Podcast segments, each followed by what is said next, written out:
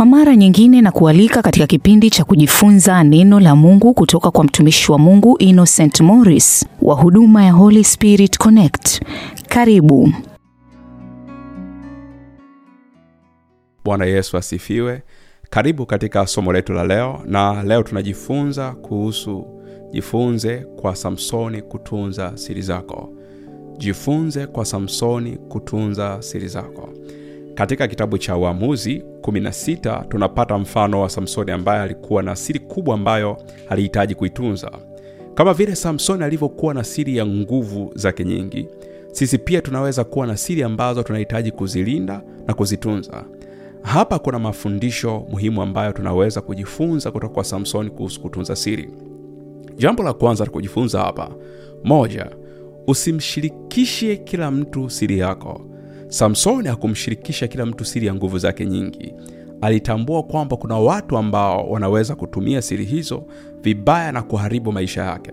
Tunapaswa kujifunza kutunza siri zetu na pia kutambua ni nani wanastahili kujua siri zetu na ambao hatupaswi kuwapa siri hizo. Jambo la pili, jifunze kudhibiti ulimi wako. Samsoni hakusema kila kitu alichokuwa nacho kichwani. Alitambua kwamba kutokana na maneno yake siri yake inaweza kufichuliwa.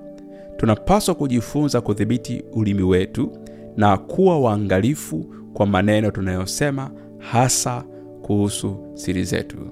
Biblia inasema katika kitabu cha Mithali 21 mstari wa 23, mtu azuiaye kinywa chake na ulimi wake atajilinda nafsi yake na tabu.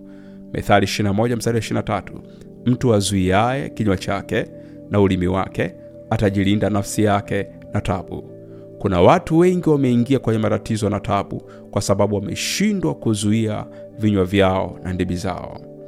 Jambo la tatu la kujifunza hapa, jiadhari na kile unachokifanya.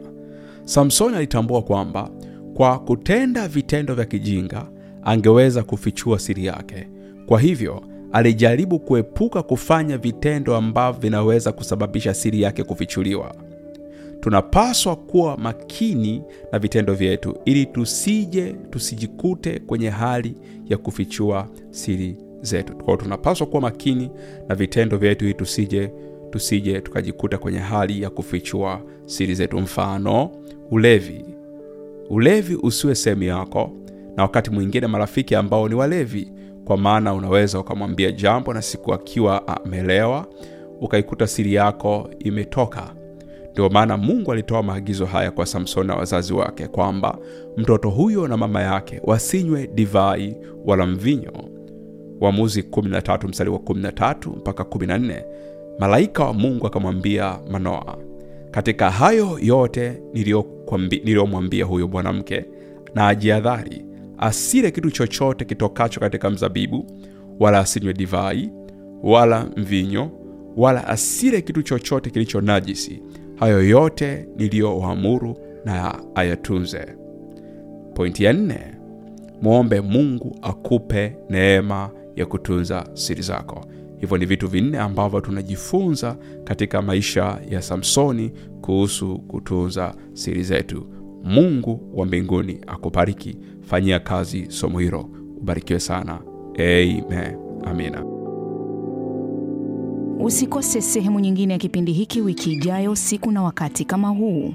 Kwa wale waliompokea Bwana Yesu kuwa mwokozi wa maisha yao, na wewe uliyetendewa muujiza, tuandikie ushuhuda wako kupitia mawasiliano yetu kwenda namba 0652796450 na katika mitandao yetu ya kijamii Holy Spirit Connect. Mungu akubariki.